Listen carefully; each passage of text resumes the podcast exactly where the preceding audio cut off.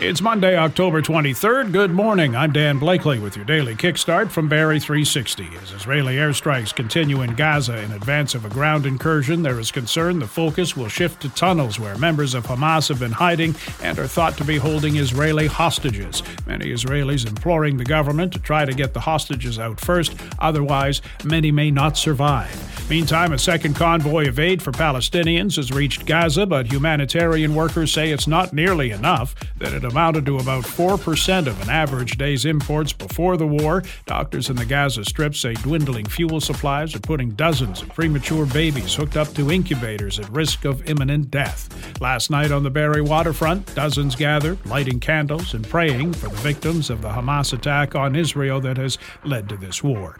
Two Ontario municipalities want back the money money they invested for work they had done, thinking there would be development along some of the Greenbelt. Pickering and Grimsby say the government owes them $400,000 after reversing Greenbelt land removals in their communities. Say while they appreciate the government's reconsideration of the Greenbelt, the amount of resources they spent in anticipation of housing development cannot be overlooked. It was homecoming weekend at Lahainaluna High School in Hawaii. The 3,000 seat stadium sold out in seven minutes for the first game since wildfires August August 8th decimated the town. The game, the gathering, giving residents a glimmer of hope amid a tragedy that claimed 99 lives. How about this guy, Walter Decker of Hamilton, who has climbed the 1,776 steps of the CN Tower for a third time, raising money for charity? Decker is 99.